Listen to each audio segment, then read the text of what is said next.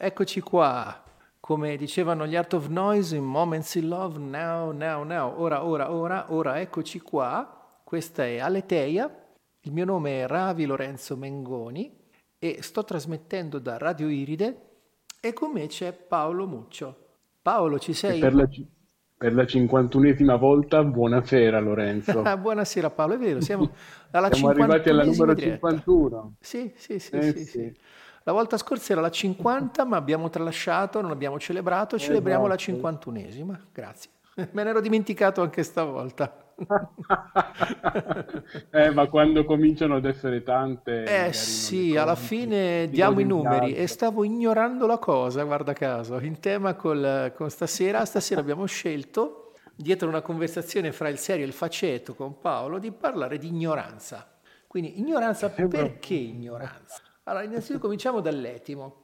Allora, ignoranza viene da ignor izein, cioè ignorare.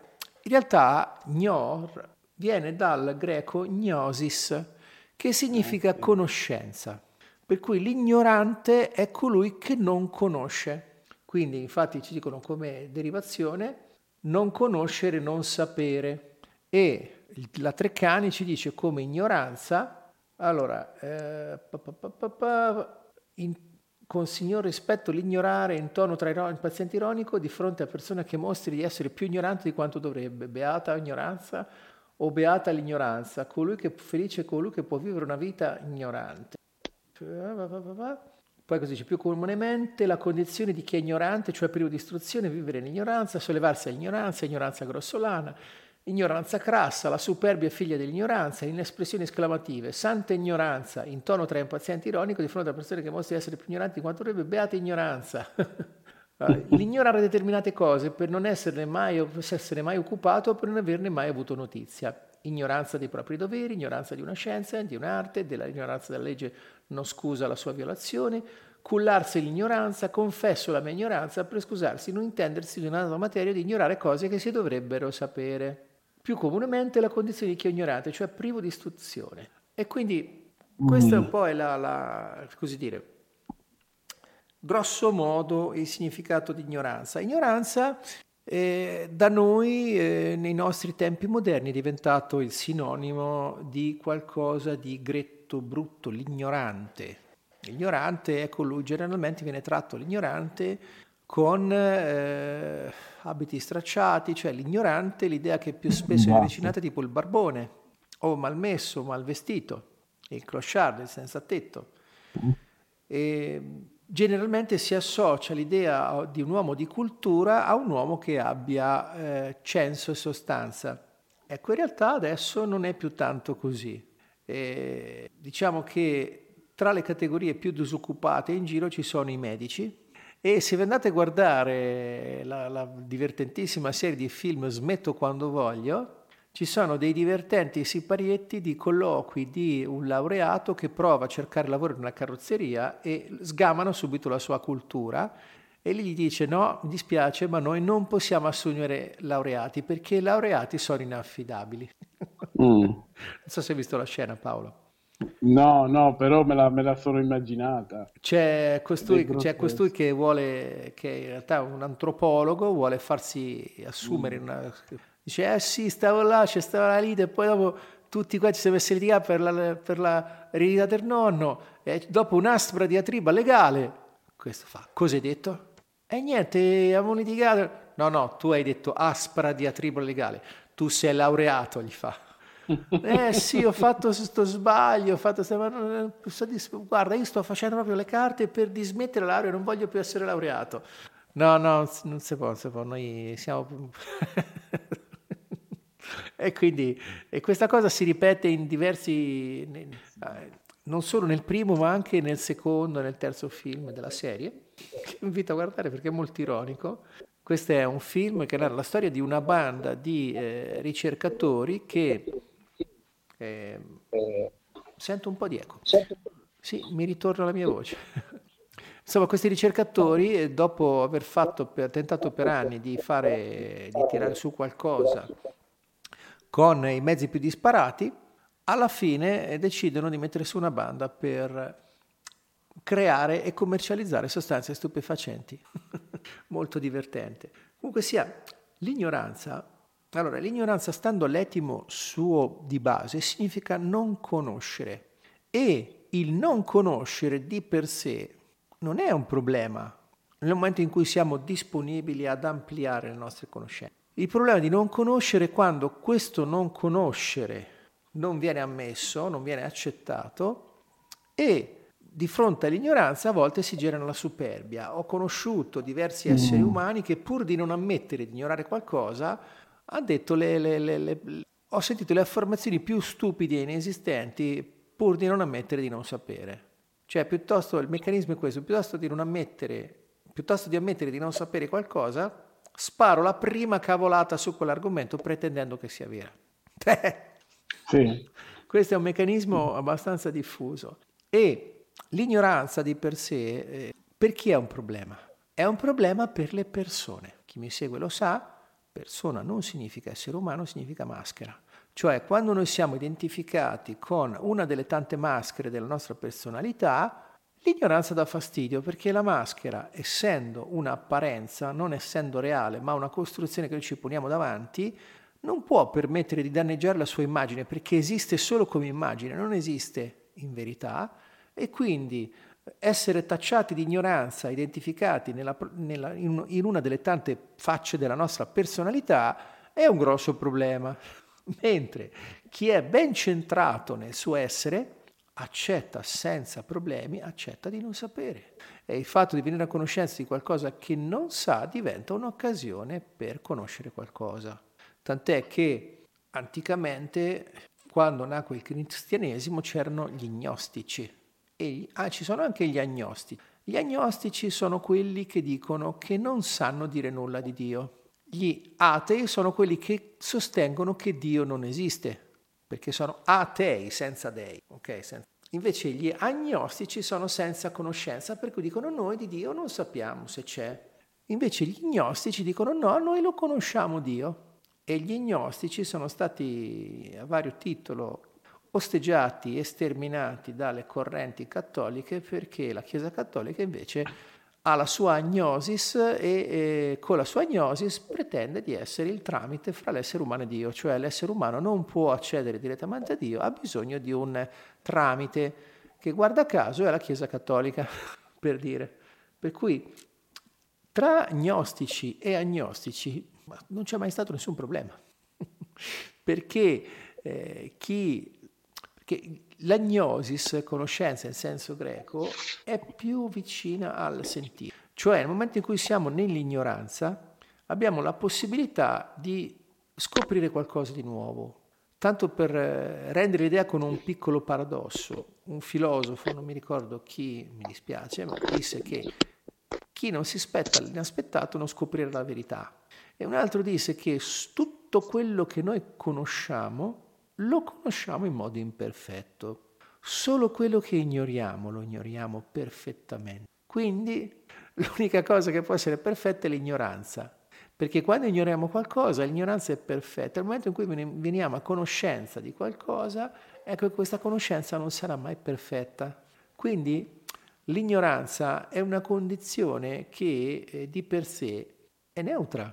Anzi, rendersi conto dell'ignoranza di qualcosa in realtà è positivo, nel senso che se siamo consapevoli di essere ignoranti di qualcosa, siamo disponibili ad ampliare le nostre vedute, la nostra realtà. Quindi la consapevolezza dell'ignoranza porta all'allargamento della zona di comfort, come direbbe un esperto di PNL, porta ad accettare che esistono dettagli delle cose che noi conosciamo che potrebbero sfuggirci e hanno bisogno di essere ampliate. E Mark Twain lo diceva in modo molto ironico con questa frase, non è quello che non conosci quello che ti mette nei guai, ma quello che conosci per certo. Paolo, che ne dici di tutto questo che ho raccontato finora? Allora, non entrerò nella dinamica gnostico-agnostico perché stai... Sì, infatti, era solo un esempio. Per quanto riguarda l'ignoranza come stato, eh, sono d'accordo, è, una, è, un'idea molto osteggiata soprattutto in una società competitiva come quella occidentale in cui bisogna salvare la pellaccia e quindi per salvare la pellaccia occorre fare delle divisioni tra cui un esercito di persone sulle quali lucrare e soprattutto lucrare sul fatto che semplicemente non conoscono delle cose, quelle informazioni le conoscono e le utilizzano per poter sopravvivere e espandere. Come hai detto bene tu, l'ignoranza è una forma di energia neutrale e come hai ancora detto bene tu, nelle nostre parti, nelle nostre tantissime stanze, il semplice conoscere alcune eh, parti di noi, semplice conoscere alcune parti del nostro castello, molte, molto spesso è un limite. Difatti, molto spesso eh, le maschere che noi mettiamo in, in gioco sono mh, dei pattern e delle dinamiche che eh, noi conosciamo fin troppo bene, il nostro sistema le conosce, le approva come parti funzionanti e così noi. È molto difficile per un sistema collaudato sulle cose che sa, proprio menadito, alla perfezione. Nella zona di comfort c'è tutto ciò che l'ego non conosce, perché eh, fondamentalmente Sibaldi lo chiama la Dama, cioè tutto ciò che è fuori da ciò che si conosce. Andare fuori, quindi andare incontro all'ignoranza e quindi ammettere di non sapere qualcosa, per noi è un salto nel buio. E molto spesso, essendo noi quasi educati a non voler essere giudicati, no? ecco, andare incontro all'ignoranza è come sentire che c'è qualcuno che punta il dito su di fa scattare in noi l'interiore. Quando succede questo, la prima azione di difesa che noi contro chi crediamo ed è un sistema questo che ancora oggi è fondato sulla base dove la paura di essere ignoranti coincide con una, forte critica che molto spesso la persona inconsapevolmente ha quando in realtà, come hai ben detto tu prima, semplicemente è una mancanza di informazioni. È come quando una persona dice ho un problema. Il fatto che tu abbia un problema non significa che tu non possa risolverlo semplicemente non hai ancora, non hai momentaneamente da risolvere, ma non vuol dire che... Quindi la condizione dell'ignoranza eh, è una condizione che dovrebbe attivare la meraviglia, dovrebbe attivare la curiosità. Chi è Sagittario questa cosa ce l'ha nel sangue, per dire, no? Io conosco molti Sagittario veramente che non fanno altro che fare domande, chiedono, chiedono, chiedono, chiedono in continuazione perché vogliono sapere. Ed è la meraviglia il motore stesso che eh, porta l'uomo fuori dalla zona di confort. Questa meraviglia, guarda caso, è figlia di... Dobbiamo usare l'ignoranza come propellente, come per attivare la meraviglia, per attivare la scoperta, è un qualcosa di altamente rivoluzionario, soprattutto in un periodo come quello odierno in cui le informazioni veramente ce le abbiamo e quindi scegliere di ignorarle non è un atto di ignoranza, ma è una scelta vera e propria di rimanere con ciò che si vuole sapere, a prescindere. Pronto? Mi senti? Sì, io sono qui, però uh, a volte sento... Eh sì, ogni tanto la tua voce si abbassa di le frasi, sembra proprio che non arrivano. Allora, diciamo, sì, ignoranza. Tra l'altro, eh, proprio qui a Padova c'è il club degli ignoranti. Sapevi? Eh, Lorenzo, pronto? Sì, mi senti? Adesso sì. Okay. Eh, mi è sfuggita l'ultima frase, perdona. Stavo dicendo che qui a Padova c'è il club degli ignoranti. C'è una delle mm, sedi... Non lo conoscevo e sarà, sarà un onore visitarlo a questo punto. Non so se si può visitare, però diciamo che eh, ce n'è una sede a est. Il club degli ignoranti, allora, qualcosa del... ignoranti ma dal cuore d'oro, 125 anni. Allora, è proprio qui a Padova, è in via Gab- Gabelli, stile numero e realtà sociale e sanitaria Mm. Area tematica attività culturali. Allora, praticamente è un'associazione no profit, fa parte de- delle reti tesori di Padova. Il club degli ignoranti non l'ho mai frequentato direttamente, ma in tante occasioni mi sento ignorante e quindi mi do da fare per colmare la mia ignoranza, perché eh, è un mio schema ripetitivo. Quando imparo qualcosa mi rendo conto che più ne imparo, più se mi piace ho voglia di impararne, perché... Eh, quando noi diciamo che sappiamo qualcosa, in realtà è che abbiamo finito di imparare. Semplicemente decidiamo che chiudiamo il rubinetto delle informazioni. Cioè il nostro eh, sistema eh, psichico è limitato, cioè la nostra mente è limitata. Più di tante informazioni non ci stanno, tant'è che sistematicamente il nostro subconscio elimina i ricordi, quelli meno importanti. Mm. Noi non ricordiamo tutte quante le cose avvenute nella nostra vita. Tante cose che sono poco significative vengono eliminate via via. Quindi quando noi cominciamo ad, arri- ad, ad prendere informazioni su qualcosa è come se stessimo riempendo qualcosa dentro di noi. A un certo punto, quando ci rendiamo conto che non c'è più spazio perché abbiamo incamerato tantissime informazioni al riguardo, decidiamo che ne sappiamo abbastanza, quindi chiudiamo il rubinetto delle informazioni. Ma non è che sappiamo tutto, assolutamente no. Ne sappiamo magari di più di quando eravamo ignoranti, ne sappiamo più di quello che eh, potevamo sapere il giorno prima, ma non ne sappiamo mai completamente, cioè la conoscenza non è mai definitiva, non è mai conclusiva. E quindi quando noi diciamo che sappiamo qualcosa, in realtà abbiamo chiuso il rubinetto, ma siamo ancora ignoranti su quella cosa, perché a qualunque livello noi possiamo arrivare sull'apprendimento di qualcosa, ci mancheranno sempre qualche, qualche pezzo. E quindi quando è che si crea il problema dell'ignoranza? Quando l'ignoranza non viene accettata e pretendiamo di prendere decisioni assolute, definitive e infallibili sulla imperfezione di ciò che sappiamo senza ascoltare le nostre mm. perché caratteristica fondamentale degli esseri umani è quella dopo l'adeguato addestramento ricevuto in famiglia e l'infanzia fino a cominciare a interagire con gli altri esseri umani in maniera più o meno autonoma è che rinunciamo ad ascoltare le nostre percezioni e prendiamo le decisioni sulla base di eh, precetti morali, ideologie, eh, regole, usi, costumi, consuetudini e le nostre percezioni, quello che ci dice il nostro eh, sesto senso interiore, il, nella maggior parte degli esseri umani viene ignorato.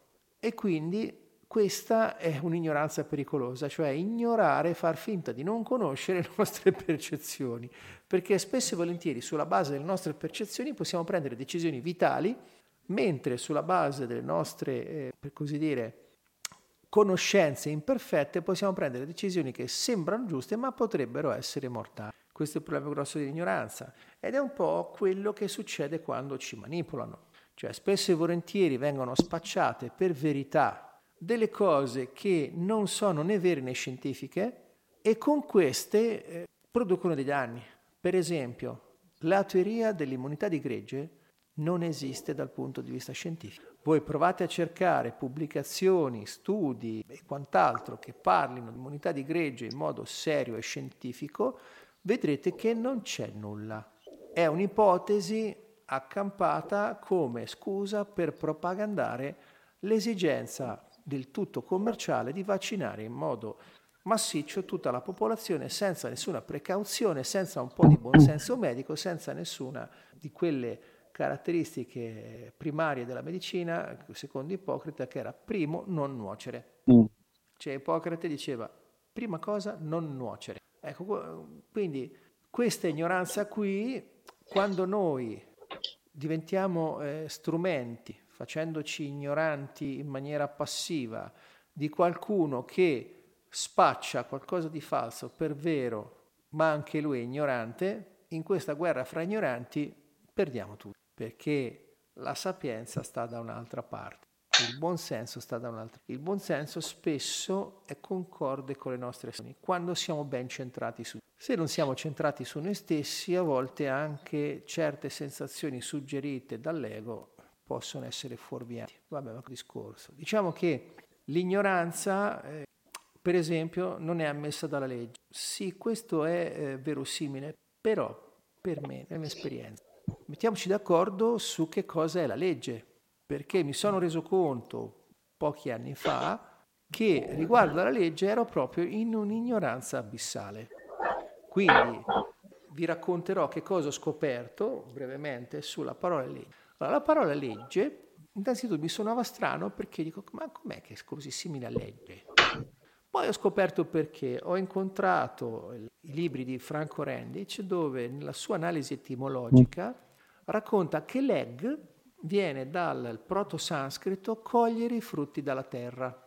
perché il proto-sanscrito esisteva prima che fosse inventata la scrittura, quindi non c'era la scrittura, ma leg significava cogliere i frutti della terra. Quindi cogliere i frutti della terra è diventato per estensione il cogliere il senso del funzionamento, perché se vuoi raccogliere della frutta serve raccoglierla nella stagione corretta, nel modo corretto, così come le verdure, così come i cereali e quant'altro, così come per coltivare serve conoscere entrare, capire il senso del funzionamento della Terra e quindi quando è stata inventata la scrittura, leg è diventato cogliere il senso dei segni sulla carta. Per cui legge, leg, le prime leggi di cui i nostri antenati hanno parlato erano il senso del funzionamento della natura. Cioè i nostri antenati non avevano leggi scritte, leggevano le leggi, cioè non le scrivevano loro, le leggevano in natura. E le leggi naturali funzionano Bello. a prescindere, cioè la legge di gravità, che tu la conosca o no, funziona lo stesso. Quindi se ti lanci dal quarto piano di un palazzo dicendo voglio fare in fretta, quando arrivi giù sei belle che morto. E non è che puoi dire no aspetta un attimo, legge di gravità, aspetta io ho bisogno di fare prima, fai in modo che arrivo giù senza schiantarmi. Ecco, se prendi un paracadute puoi ottenerlo, ma la pretesa di poter cambiare la legge di gravità solo con le parole è un po' assurda. E in questo la legge non ammette ignoranza, cioè nel senso che non è possibile lanciarsi da un palazzo e pretendere di arrivare sani senza prendere le adeguate precauzioni, cioè senza conoscere come funziona la legge di gravità.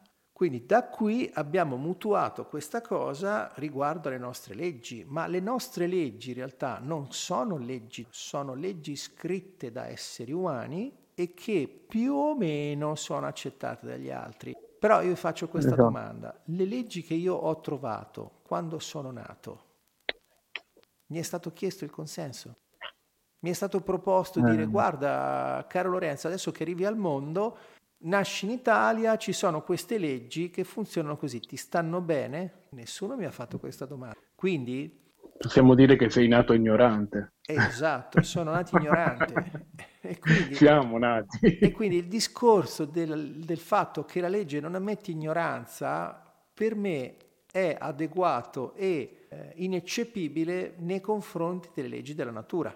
Ma visto che le leggi da noi scritte sono frutto dell'opinione di alcuni esseri umani che poi più o meno adeguatamente sono state imposte ad altri, è lì apriamo un capitolo molto spinoso perché in questo caso, in questo momento, io sto mettendo in discussione l'intera esistenza della legislazione italiana e degli altri paesi, perché quando nasciamo in un paese la legislazione ci viene imposta, ma è la stessa cosa anche per la religione.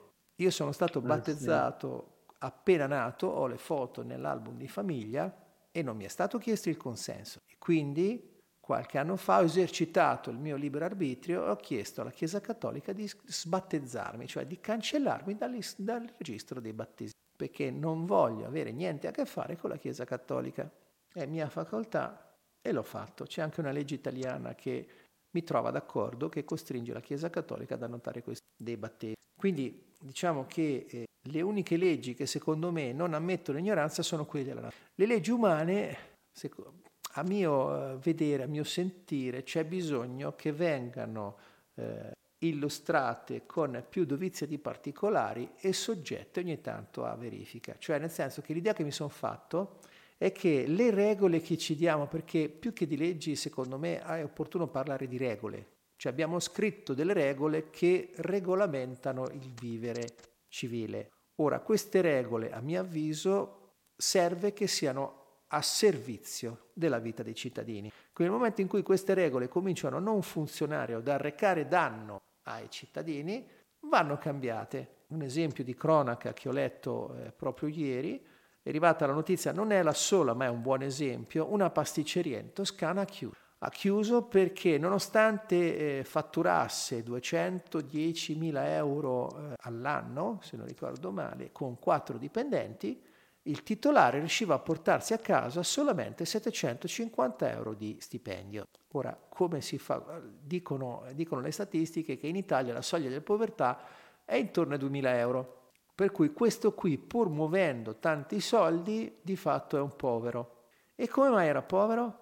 Perché il carico fiscale è eccessivo. E quindi adesso stanno addirittura proponendo l'idea di dare il carcere agli evasori fiscali, ma l'evasore fiscale, come c'è scritto sulla Treccani, è qualcuno che elude le tasse, che nasconde il profitto e il guadagno per non pagare eh, le tasse. Sì. Invece questo qui che ha chiuso la pasticceria dichiarava tutto. Quindi lui, eh, no. l'unico suo difetto è stato quello di non riuscire a pagare le tasse eccessive a cui è sottoposto, tant'è da, da non poterci vivere. Quindi questo qui, lui non è un evasore fiscale. E quindi quando, quando un cittadino viene tartassato così dallo Stato, tale da perché oltretutto questa cosa qui ha fatto danno non solo allo Stato che non prende più le tasse, ma anche ai quattro dipendenti che lavoravano lì, che adesso dovranno cercarsi un altro lavoro.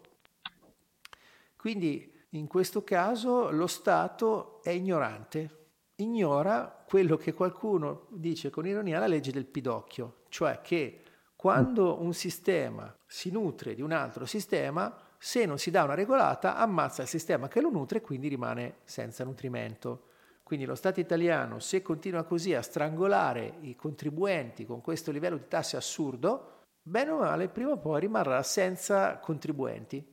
E quindi anche quelli che scampano con retribuzioni fornite dallo Stato non avranno di che campare. Per cui in questo dico che eh, sta, non vedo intelligenza nella politica da un punto di vista sociale perché i parlamentari non fanno altro che aumentarsi gli stipendi costantemente da chi ricordo, non fanno altro che aumentare le tasse costantemente da chi ricordo, ma prima o poi questo è come segare un albero stando seduti dalla parte opposta dove si taglia. Quando, quando il ramo crolla, cadiamo giù con esso.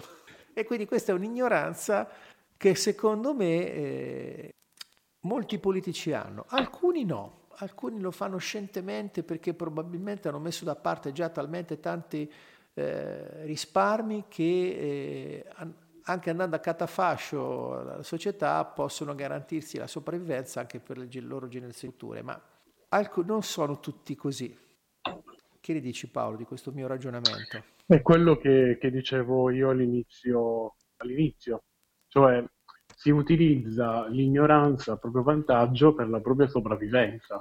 Tra l'altro poi eh, vivendo in una società che, come hai detto tu all'inizio puntata, si aggrappa a ciò che viene lanciato dall'esterno e lo prende come buono, perché ancora non abbiamo usato la parola dogma. Sì. e che cosa succede? Che queste persone, mentre parlavi mi è venuta un po' questa... Sì queste persone sono state bollate come evasori. Quindi potrebbero, eh, tanto è vero che potrebbero addirittura non, non trovare lavoro o comunque eh, avere una ricerca di eh, una fonte di guadagno eh, un po' più difficoltosa proprio perché qualcuno ha parlato di evasione laddove evasione non è. E siccome si vive in una società in cui eh, la prima informazione che arriva è quella più valida, insomma, molto spesso, in questo caso, l'ignoranza può veramente cioè, creare, creare, un problema, ma non è l'ignoranza in sé, ma è più che altro eh, la, il problema che, che, una persona non si pone, cioè sì. andare a verificare. Esatto. Perché eh, la presenza di una notizia ti offre automaticamente due scelte o prendi quello che passa il convento fondamentalmente, oppure eh, hai la possibilità di verificare una notizia e quindi utilizzare l'ignoranza in sé, come ho detto prima, come eh, una eh, possibilità per andare a colmare una lacuna e in questo caso potrebbe aiutare non poco, eh, diciamo, delle persone che adesso devono andare eh, a cercarsi un lavoro con quell'attività che eh, mi sembra di capire che era molto più che ben avviata. E, ehm, fra l'altro, eh, un'altra cosa interessante che avevi detto all'inizio puntata è eh, il, il, bollare l'acculturato come una persona non ignorante. Eh, molto spesso mi capita, eh, mi capitano persone, e la realtà che ho costruito io evidentemente, che mi danno dell'acculturato. Comunque, spesso mi si dice tu che non sei, tu che ne sai, tu che sai, tu che non... Io poi mi chiedo che cosa so, mm. ovviamente, uno poi se lo chiede, visto che, come sai, e non mi vergogno a dirlo, non sono un grandissimo lettore di libri, ricevo tramite altre fonti. Eh, però sono quello che se va, ad esempio, eh, in un campo agricolo, eh, due domande se le fa, insomma. In quel caso, un contadino che per eh, una visione globale e stereotipata dell'ignoranza dovrebbe essere ignorante, in quel momento lì diventa un maestro per me, perché in quel campo lui le cose le sa, io no. Esatto. In quel campo l'ignorante sono io, ma non perché non me ne intendo, no, cioè perché non me ne intendo, ma perché semplicemente ho deciso che nella mia esperienza di vita l'agricoltura non è una priorità, sapere di agricoltura non è una priorità, tenendo conto anche che si può essere ignoranti anche semplicemente possedendo le informazioni, perché un conto sì. è possederle le informazioni, un altro conto è interiorizzarle, le interiorizzi attraverso l'esperienza. Quindi l'ignoranza ti offre anche l'opportunità non solo di sapere le cose, ma addirittura di interiorizzarle attraverso ovviamente l'esperienza. Certo, condivido. E quindi eh, il discorso fondamentale è che l'ignoranza di per sé è una condizione che non è né buona né cattiva. L'ignoranza no. diventa dannosa quando decidiamo di ignorarla e quindi decidiamo di non ampliare la nostra visione del mondo. Quindi quando noi decidiamo in maniera consapevole e inconsapevole che sia di non ampliare la nostra visione del mondo arricchendoci di informazioni, ecco che questa ignoranza diventa un problema perché generalmente è probabile che fronte, insieme a questo atteggiamento ci sia anche la negazione dell'ignoranza, tipo mm. quelli che pretendono mm. di sapere tutto il sapere definitivo eh, su qualcosa e non ammettono che ci possa essere qualcosa che sfugge alla loro competenza e che quindi quello che loro sanno in certe occasioni non è così.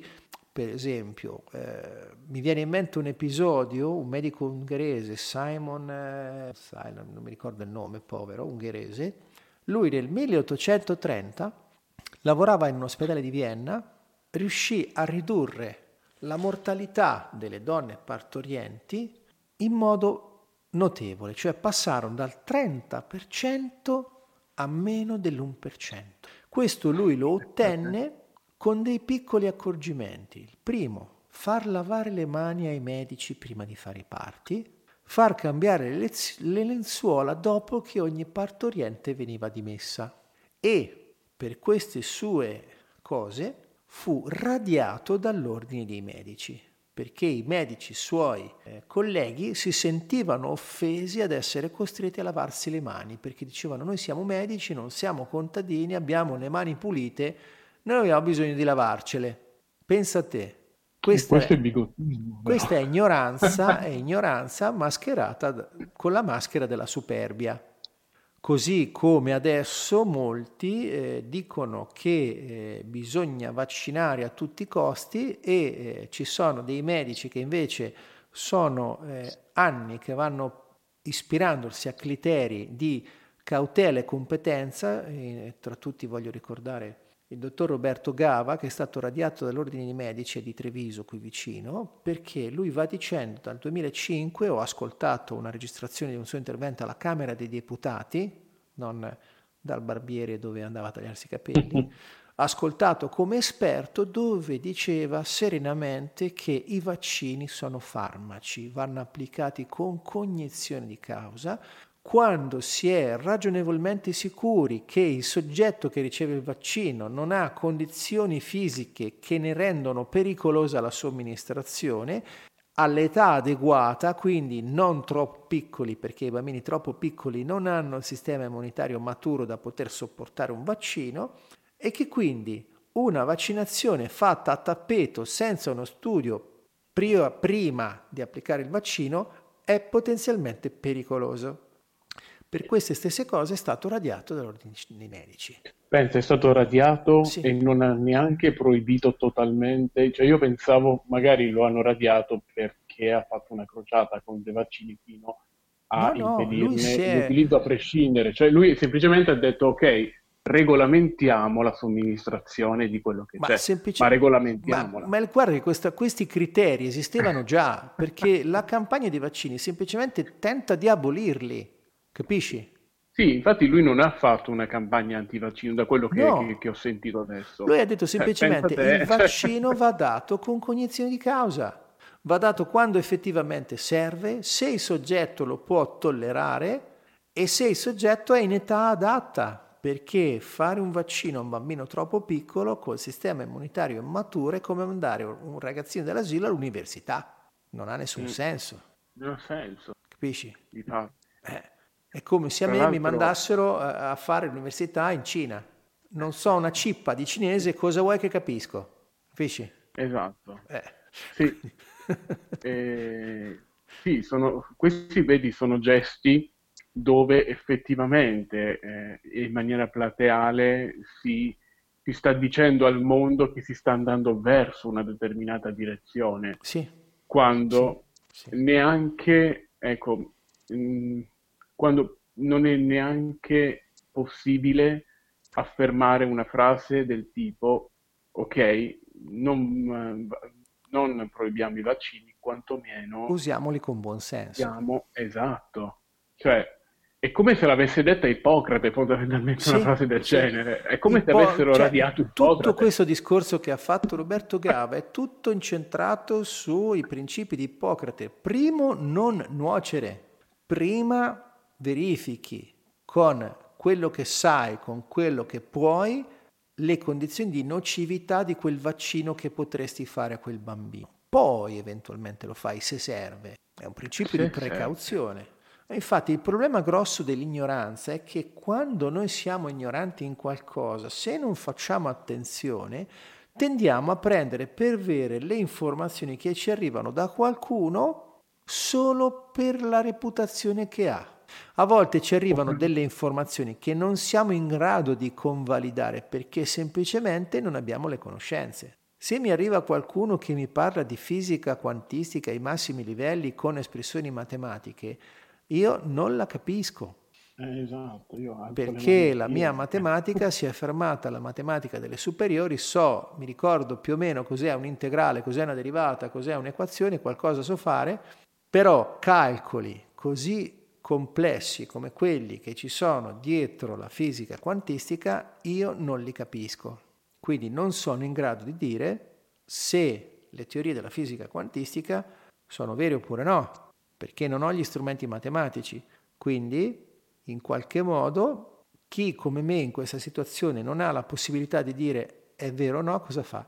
Si affida alla reputazione di qualcun altro, dice l'ha detto lui, è vero, un po' come facevano prima dell'invenzione del metodo scientifico riguardo ad Aristotele. Ipse dixit, l'ha detto Aristotele, se l'ha detto Aristotele è vero, ma Aristotele diceva che con la speculazione, con la sola speculazione, si poteva arrivare a scoprire qualunque verità. Ma questo secondo me non sta in piedi, perché il metodo scientifico, quando è applicato con scientificità, ci può portare a scoprire delle cose che non sospettavamo.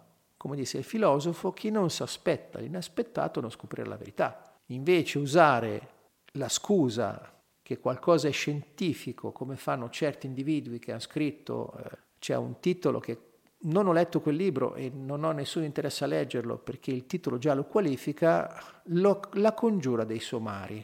Allora, un libro che si intitola La congiura dei somari già mi dice dal titolo che non ha molti argomenti, perché nel momento in cui c'è bisogno di, dare dei titoli agli altri, definirli somari, eh, a questo punto vuol dire che è già finito gli argomenti.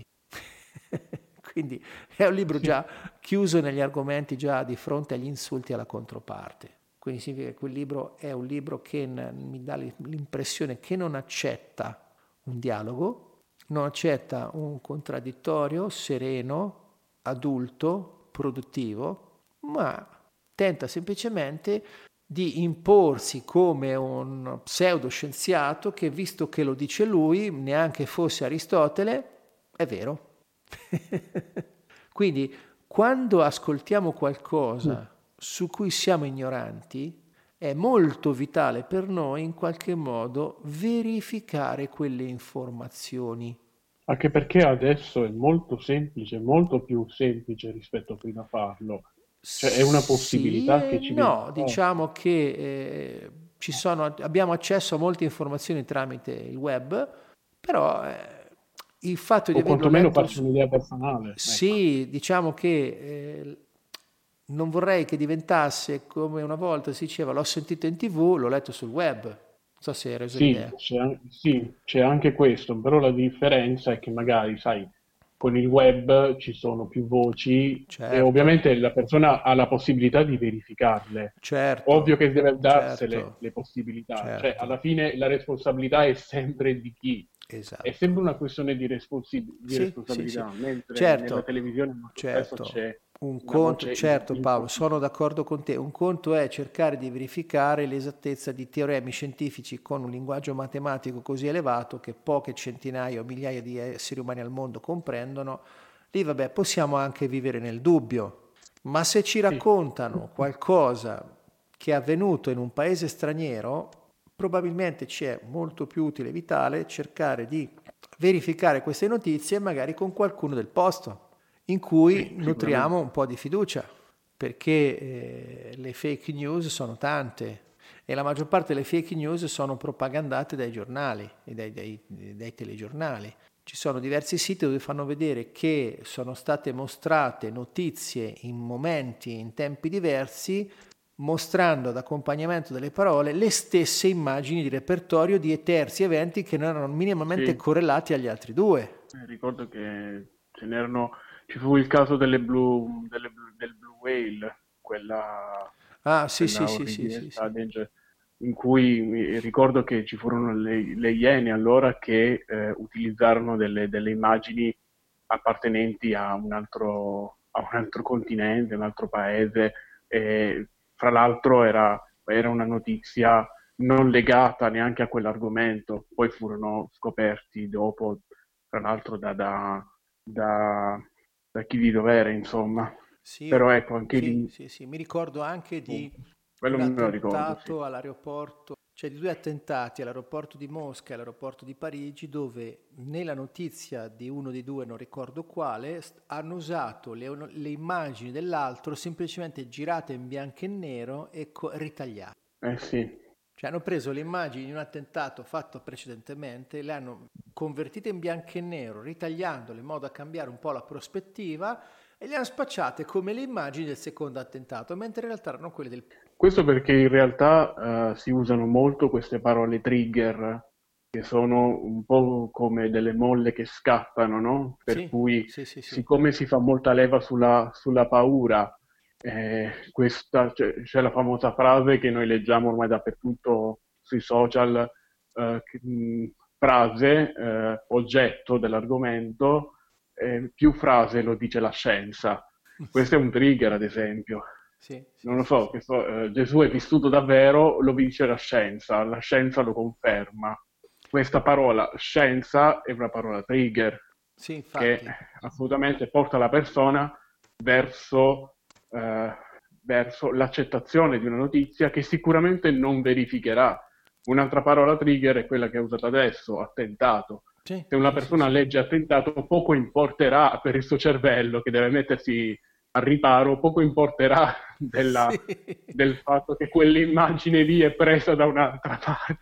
Sì, guarda, è, c'era, è, c'era è, quel... Co- ah sì, mi è fatto in mente quel comico, non mi ricordo dove, tanti anni fa, è attentato. Attentato, attentato. Era di Zelig, era sì, di Zelig, sì, sì, che diceva attentato, attentato. Una, una, una, un terrorista si è avvicinato a tizio, sì, in realtà era un bambino.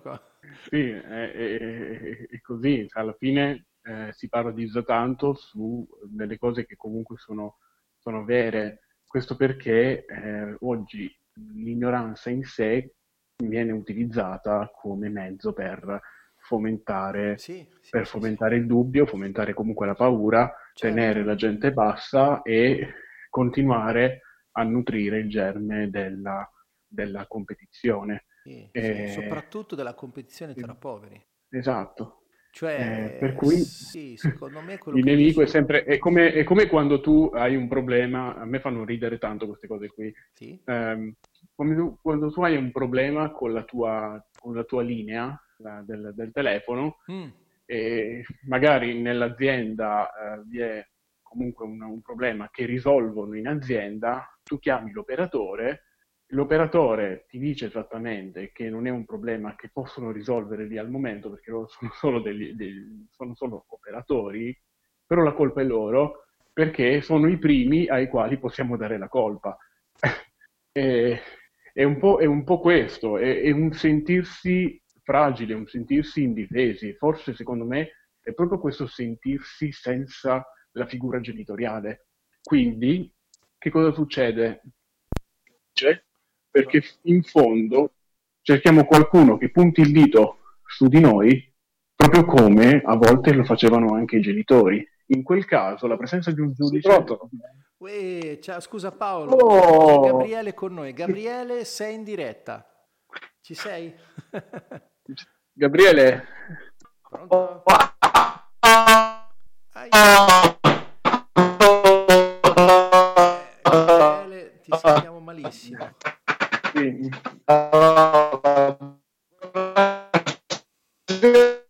Gabriele, non capiamo una cippa di quello che dici. Sì, un po' tanto metallico. Io non ho una parola di quello che ha detto. Allora, il nostro caro amico Gabriele Chipewa ci ha chiamato, eh, è con noi in linea. Adesso vediamo se si riassesta il segnale. No. Mm. No. no Adesso? Ah, forse sì, pronto? Adesso, eh? pronto? Eccolo, eccolo. Ce l'abbiamo. Ce lo abbiamo, ce lo abbiamo. Eccolo qui. Ok. Tutto quello che hai detto non si è capito.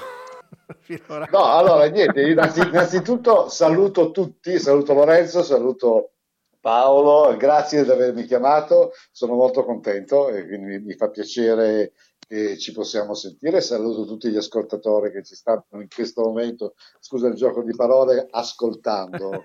eh, eh, io sono qua, tra l'altro, piacevolmente con, come ti parlavo ieri quando ci siamo sentiti, che non potevo darti più di tanto retta perché stavamo preparando il seminario di venerdì, sabato e domenica della meditazione del freddo. Mm. E qua ribadisco, o entri nel ghiaccio o rimani ghiacciato, quindi chi mi sta ascoltando, siamo, siamo, nel periodo invernale. Sono qua con eh, Andrea con Andrea che poi vi passerò così ti, ti saluta che sta ascoltando anche sì, lui. Sì, sì. Eh... E guarda, prendo questa affermazione che hai detto Gabriele per girarla in argomento, è come dire o entri nell'ignoranza o rimani ignorante. Ci sei? Mi senti? Pronto? Io ti sento, tu mi senti? Sì, adesso sì, adesso ti sento. Pronto? Sì. Ok. Sì, sì, sì, ci sei. Allora, anche perché sono davanti al computer, ho il computer acceso, aspetta che spengo il computer, forse mi sentirei meglio, resta il sistema, perché stavo facendo delle cose al computer quando hai chiamato e quindi magari interferisce in qualche maniera. Adesso mi sentite? Sì, ti sentiamo bene, Gabriele. Sì. Ok, perfetto. Ecco, eccoci qua. E quindi niente, sono, sono, contento, sono contento. Oggi ho sentito anche Paolo e ci siamo parlati, penso che te, la, che te l'abbia detto. E il tema questa sera della vostra trasmissione qual è? Che sempre fate dei temi... L'ignoranza. Wow! Allora sono a casa, fantastico. sì, è per questo che ho detto o entri in ignoranza o rimani ignorante. Mi sento a casa. ok, allora sono entrato nell'ignoranza ma rimango ignorante lo stesso. Bello. Eh, Mi piace perché poi eh, eh, ognuno sapere, quindi è qua come Socrate, quindi è, è, è importante. Sì, quindi... sì, sì, e quindi niente, avete avuto modo di ascoltare qualcosa di quello che ci siamo detti io e Paolo sull'ignoranza prima di... No, purtroppo no, purtroppo assolutamente no, perché stavamo, ah. abbiamo, avevamo, avevamo un programma e stiamo, avevamo definito un programma, siccome lui è di Trieste sì. e non ce l'avamo ancora visti, eh, abbiamo lavorato per mettere a punto il nostro programma per sa- venerdì, sabato e domenica. Quindi, Quindi non, ti ho, non ti ho potuto seguire. Ok, allora io eh, vorrei un attimo colmare l'ignoranza su quello che fai. Praticamente con questo tuo amico Andrea andrete a fare un seminario sul freddo, sulla meditazione sì. a bassa temperatura. Meditazione del freddo. E quindi in cosa consiste? Secondo la tua esperienza? Ah, che, bella, che bella domanda, guarda, allora te la posso spiegare, se inizi a parlare finisco domani mattina. Ma cerca di fare una Però te la, te la, dico in maniera concreta, in maniera molto bella. Eh, guarda, sì, ti faccio una sintesi. Allora, è entrare eh, nell'acqua fredda eh, attraverso la meditazione e essere, avere la propria consapevolezza del corpo e della mente attraverso l'acqua fredda. E io dico sempre che quando entri nell'acqua fredda è come se entrassi dentro un mondo completamente eh, che fa parte di te e alle persone che si accingono a questo, l'esperienza c'è ricerca, c'è molte cose visto che sono Andrea. Lui è Andrea, eccolo qua. Ciao. E forse è un po' come Ciao, entrare nell'ignoranza per incominciare a studiare. Ciao, no? Quindi uno entra nella sua ignoranza, dice, ops, non so niente, inizia a studiare, no? E così è nel ghiaccio, entra nel ghiaccio e scopre chi è, detto, più o meno mi viene questa cosa. Perfetto, guarda, è, è no, no, grazie Andrea. Che abbiamo espresso finora. È proprio sì, perfetto. E poi fa, è il fatto che poi quello che dicevamo anche ieri sera, tra l'altro nella trasmissione, eh, eh, quello che dicevamo è l'ignoranza eh, è, è, molto, è, molto, importante e, e, sicuramente non rende liberi. Quindi il sapere e la conoscenza rende, quello che dice Bozzachello è la conoscenza rende liberi e quindi la conoscenza è il contrario dell'ignoranza. Sì, diciamo che, sì, sì, eh, diciamo che l'ignoranza, quello che ho sostenuto prima, l'ignoranza che, che crea danno è quella che non viene accettata.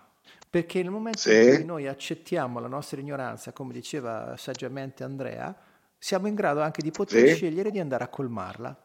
Perfetto, come diceva Marco bello. Twain, sì, come diceva Marco Twain, non è quello che non sai che ti mette nei guai, ma quello che sai per certo. Sì. Mm. Bellissimo, bellissimo. Quindi sì, da non confondere con stupidità, cioè il fatto di esatto. sapere che, che, ti manca delle conoscenze, quindi le ricerchi continuamente, perfezioni continuamente, quindi che è la vita. Ignoranza nella, proprio nella, nella parola eh, simbolica di ignorare qualcosa, quindi devo apprendere qualcosa che non conosco eh, fermo un attimo Gabriele che non sto capendo ecco, quello che dici. È, è, è un concetto eh, che do- dobbiamo... Pronto? Mi senti adesso? Sì, purtroppo sì? La, tua fra- la, tua ultima frase non si è compresa, è arrivata metallica, come fosse robotica, ma indistinguibile. Sì. Dicevo, l'ignoranza è, è, vuol dire la, la, non conoscenza, cioè esatto. il non sapere delle cose, quindi è, è, quello che volevo semplicemente dire. Sì. Ma è un po' come entrare nell'acqua fredda, è un po' come entrare anche, io faccio anche la, l'analogia con la vita, eh, oh, la vita la devi conoscere, la devi condividere, la devi vivere, la devi io la, la, vedo, la, vedo, in questo senso e se non è, è, tutti i giorni ti arriva qualcosa di nuovo e se non sei pronto ad, ad, ad accogliere no, eh, quello che ti arriva è come quando studi, leggi e vuoi erudirti in qualche maniera ma se non, non sei consapevole di quello che stai facendo, di quello che stai studiando, quante volte capita di leggere una pagina di un libro, arrivare in fondo e dover ricominciare perché non si è capito niente, ma non si eravamo lì a leggere il libro, chissà quale altre idee andavano, quindi anche quello. Sì, sì, sì, sono d'accordo. Scusa, no, scusa. E quindi è questo. Eh, Lorenzo, io continuerei a stare al telefono con te, ma purtroppo non posso perché grazie, mi è arrivata una telefonata grazie che devo. Che... Grazie del saluto a te ed Andrea. Grazie a voi del, del passaggio. E quindi, grazie, grazie. Fosse, allora, per chi fosse in zona, voi dove siete? Vicino, siete al confine col Piemonte? Sì, allora guarda, noi siamo, eh, io sono a Sanremo, l'evento si farà a Saorge, che è un paesino eh, in Francia, che è praticamente a un'ora di macchina da Sanremo ed è sulla strada che porta da Ventimiglia verso Limone Piemonte ah. ed è un posto fantastico. Io infatti quello che dicevo con Andrea, anche le persone che vengono, fortunatamente vengono anche persone da, da fuori, ah, sì, eh, zona, vengono... Zona la zona è bellissima. Dico, guarda, anche se vengono queste persone e io e te stiamo zitti, non diciamo niente, non facciamo nessun tipo di informazione, niente, questi vanno via contenti lo stesso perché siamo in un posto meraviglioso. Bene. Quindi... Un abbraccio Gabriele, un abbraccio Andrea, grazie. Un abbraccio anche a te Lorenzo, grazie Paolo, ciao. ciao Buonasera a voi, Lorenzo, buon lavoro. Grazie. Ciao, grazie, grazie ciao. Ciao.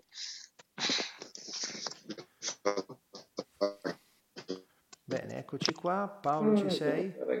Sì. Bene, allora. Ok. Chipewa ha... Bella sorpresa. Sì, sì, eh, ne avevamo parlato nei giorni scorsi e quindi adesso siamo, siamo riusciti a, a, mettere insieme la cosa. Ah. Eh, fra l'altro lui aveva parlato anche di stupidità, sì. laddove si parla anche in due eh, terminologie mm-hmm. di stupidità. Una legata allo stupore sì. e quindi alla meraviglia e il rimanere attonito. Per quello, ecco, anche la stupidità, eh, parlare di stupidità per una persona mm-hmm. e ancora una volta puntare il dito e quindi creare eh, differenze e superbia, eh, è un qualcosa che, eh, come al solito, delinea una presa di, posi- di posizione un po' troppo avventata, poiché la persona stupida non è una persona che non sa o comunque una persona ignorante. Semplicemente la persona stupida è una persona che ha preso conoscenza di un qualcosa che può essere, per usare un tuo termine, mortale, sì. ma che continua a reiterare in maniera addirittura anche eh, molte volte consapevole. Sì, sì, è come sì, se tu hai la possibilità di prendere una curva per uscire dalla tangenziale, ma continui imperterrito per la tua strada, sì. quando sai benissimo che eh, per, eh, per, andare dove vorresti andare eh, basta girare e allora ti trovi questa possibilità eh, in continuazione, ma continui a non prendere quella curva. Ecco, in quel caso non è funzionale e eh, reiterare quindi un certo comportamento che non ti fa bene e appunto ehm, dare un cenno positivo alla stupidità. Sì, sì. E, ehm, e guarda, parlavo del solo, solo per chiudere sì. di, l'argomento di prima. Eh, il giudice eh, che, che, punta il dito, stavo dicendo, ecco, in quel caso la persona cerca anche in quel senso la figura genitoriale. Sì. Come, eh, magari, come viene eh, molte volte ricordata dai, dai, bambini. I bambini ricordano anche il genitore come colui che punta il dito, come colui che, eh, che grida fondamentalmente, no? e che quindi cerca di imporre un modello che viene da fuori.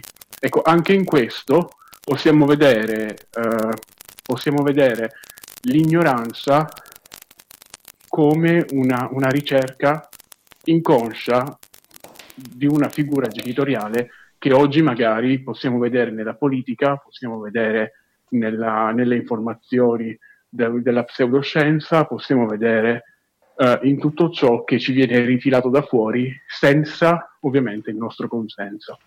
Sì, Così sì, chiudo quello che volevo dire. Sì, guarda, eh, un attimo mentre parlavi ho cercato l'etimologia di stupido Stupido viene sì? da attonito, da senza parole, per cui la stupidità non ha a che fare con il fatto di non avere parole o argomenti perché si è ignoranti, ma semplicemente perché si è meravigliati da quello che ci si pone da fare davanti. Tipica è la scena che so, che si ripete molto spesso nei film romantici dove arriva lui o lei che vede quando si innamora rimane stupito dal manifestarsi dell'altro o dell'altra e in quel momento non sa cosa dire, si perde nella bellezza del momento.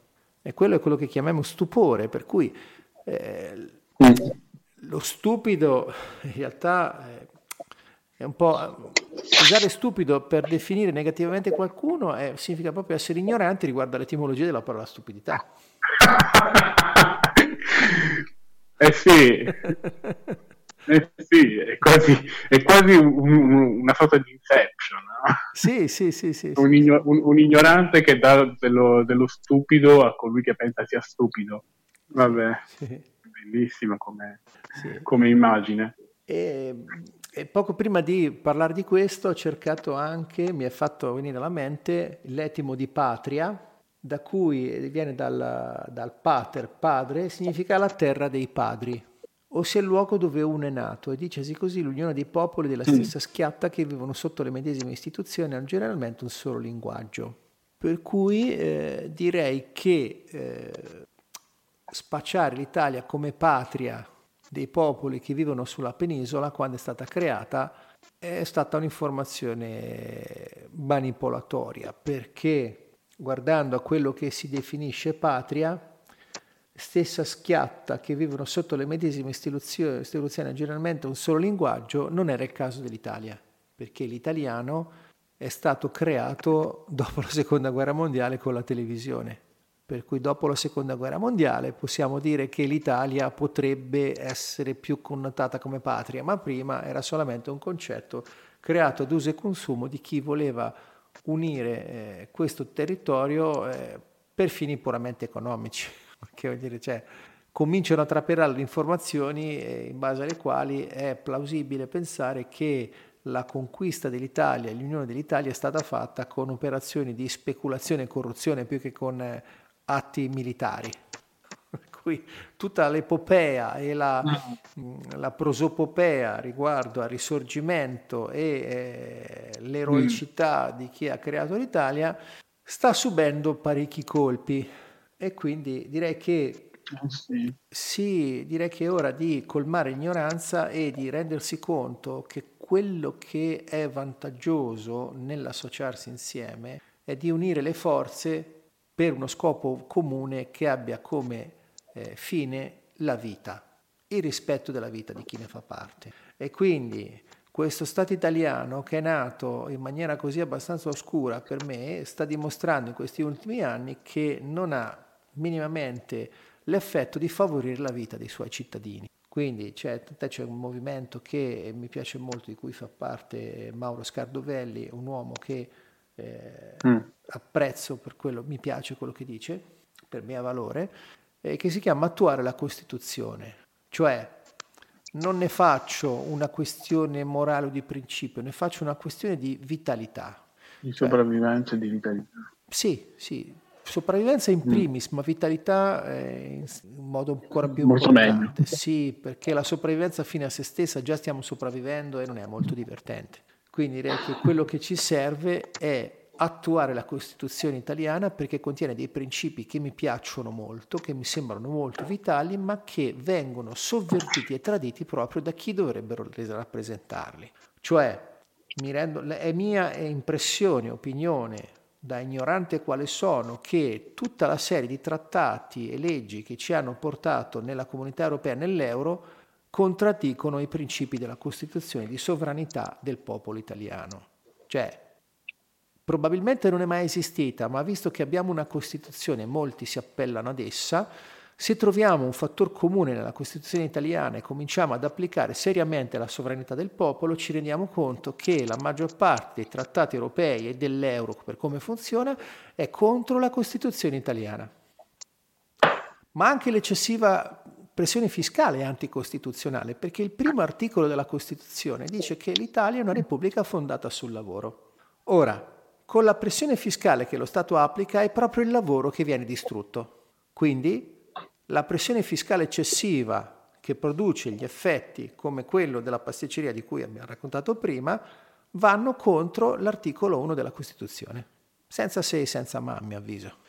Eh, scusate questa deviazione verso la politica, ma non è la politica in senso tradizionale, perché la politica come si fa in Italia per me è eh, molto eh, di facciata. È un teatrino che serve solo per tenerci nell'ignoranza di come funzionano le cose. Cioè, se vogliamo capire come funzionano le cose, serve uscire dall'ignoranza dei movimenti monetari dello Stato. Cioè, se noi potessimo conoscere in dettaglio come stanno girando i soldi dentro lo Stato, probabilmente sarebbe più chiaro che cosa stanno facendo e perché. È mia convinzione che le cose che ci raccontano come pretesto per applicare le leggi in realtà non sono i motivi reali. Un po' come la campagna ambientalista che si è creata attorno a Greta Thunberg. Anche lì per me c'è tanta ignoranza perché si sta di fatto spingendo per le tasse contro eh, le cose inquinanti, ma in realtà quei soldi raccolti dalle tasse neanche un euro verrà usato per sanare l'ambiente. E non solo, anche se noi smettessimo immediatamente di produrre qualsiasi tipo di inquinamento con gli automezzi, ok? riusciremo a risolvere solo un tre millesimo del problema, perché il problema dell'inquinamento è dato dagli automezzi terrestri, i mezzi aerei e i mezzi marini. Ignoro la quantità di inquinamento che fanno i mezzi aerei, ma è tanto. So eh, che sì. l'inquinamento prodotto dai mezzi di trasporto marini, quelli che trasportano le merci con i super container, che sono 60.000 in giro per il mondo, è pari a 3.000 volte l'inquinamento di tutti gli automezzi terrestri. Per cui...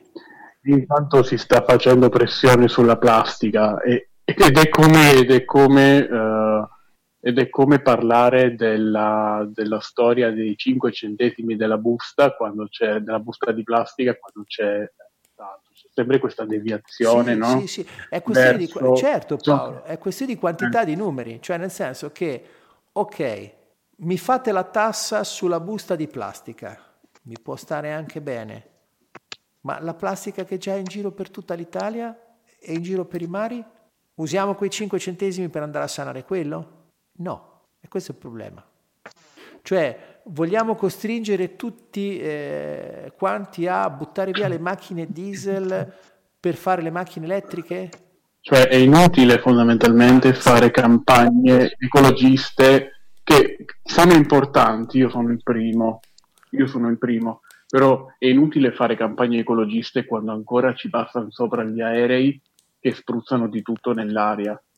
Certo, cioè, certo, come... certo, ma non solo, la cosa, che, la, la cosa a cui voglio togliere il velo è che siamo nell'ignoranza di come stanno effettivamente le cose, cioè è come se noi a casa avessimo 3 tonnellate di immondizia 3 tonnellate e un chilo di immondizia, ci facciamo una capa tanta mm. per spostare quel chilo di immondizia e non riusciamo a vedere le 3 tonnellate che abbiamo a fianco.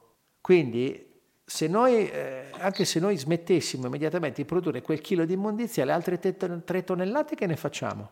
Cioè mettiamo la tassa sulle buste di plastica che andiamo a prendere al supermercato quando facciamo spesa, ma la plastica che già abbiamo disperso in mare chi la raccoglie? La plastica che dove... ovunque sui nostri boschi, sulle nostre spiagge e sui nostri fiumi, chi la tira su? Chi la prende? Soprattutto siamo, siamo sicuri che poi la busta che compriamo vada, vada a finire, non vada poi a finire ributtata in mare Esatto, no, Beh, non, no ma capisci, non cioè, possiamo... esatto, ma se i 5 centesimi che ci chiedono per la busta fossero effettivamente volti ad us- a un uso che, che, che, favorisce la risoluzione del problema, direi ok. Speriamo. Ma non è così, non è così, è solo una tassa che cioè, ancora stiamo pagando sulla benzina le tasse per la guerra di Libia. Cioè, siccome Mussolini ha fatto la guerra in Libia, noi ancora nel 2019 paghiamo le tasse sui carburanti perché Mussolini è andato in guerra in Libia. Ma ti sembra una cosa seria? Sembra da barzelletta. Cioè, capisci? Sì. È come se io ti chiedessi la tassa sul tuo ciuccio. Il nostro professore hai usato il ciuccio, ti chiedo la tassa sul ciuccio perché ho bisogno di comprarti un ciuccio nuovo. il nostro professore di diritto diceva voi siete nati e siete, siete già come minimo a 10.000 euro di debito, lo sapevate? Me lo ricordo. Esatto. Ogni volta che, che, che ci salutava diceva buongiorno a voi e ai vostri debiti, dei quali non sapete nulla, e si cominciava la lezione così in maniera molto allegra. E poi noi in, in una preghiera, il Padre nostro, diciamo, e rimetti a noi i nostri debiti come noi li rimettiamo ai nostri debitori. Mm. Esatto. Pensa anche un lì. po'. Ma anche lì c'è una professoressa, eh, una, una studiosa altoatesina, Ida Magli, che è un'antropologa culturale. Lei sostiene che il Padre Nostro per la maggior parte è falso, perché antropologicamente Gesù non avrebbe mai detto quegli ebraismi, quegli ebraismi tipo rimetti a noi i nostri debiti come noi rimettiamo i nostri debitori, perché Gesù diceva cose che erano oltre l'ebraismo. E non a caso mm. nel Deuteronomio c'è un passo che dice, se non mi ricordo male il 23, voi fra fratelli, ebrei, sottinteso, non vi presterete né danaro né beni e servizi ad interesse, ma presterete ad interesse solamente a coloro delle nazioni che Yahweh vi manderà ad assoggettare. Per cui già 5.000 anni fa era mm. chiarissimo che chi presta domina, chi fa debito viene dominato, diventa schiavo. Sì. Quindi voglio dire, no? E non a caso, eh, anche nella religione cattolica si parla di debiti, non a caso lo scisma luterano è avvenuto perché Lutero ci è rimasto male dell'indulgenza plenaria, perché la Chiesa si faceva pagare per rimettere, per dare il perdono, perdono a pagamento, che non ha molto senso da un punto di vista morale, questa è una dimostrazione che la Chiesa, nella Chiesa la moralità, la moralità è solamente al servizio di qualcos'altro, secondo me. Quindi, sì, perché anche... comunque devo dare un'idea, eh, così buttandola sul ridere, che lì nell'aldilà, dice Sibaldi, perché devono abituare che lì nell'aldilà è come qua, così uno certo. eh, non si perde, uno si sente tranquillo, no? e, e il Fantozzi che non si sente abbandonato. Dice, ma come funziona lì? Eh no, ma ci sono gli angeli, magari quello è il delegato, uno crede di parlare con l'angelo custode, magari parla con il delegato dell'angelo custode che poi riferirà, così eh, sì, si, crea, sì, sì, si crea quell'idea che tanto se sono stato abituato in un certo modo ad essere dipendente sulla terra, allora anche quando vado di là è così, sto tranquillo. Certo, non cambia, non cambia niente. E infatti, e non cambia nulla. Sì, sì, sì. sì. E infatti a, tale proposito c'è un post che eh, ha scritto una mia conoscenza di Facebook, Alberto Pomari, dove c'è scritto papà, papà è impazzito. No, papà è un ladro. Questo è il, il titolo, sotto c'è scritto.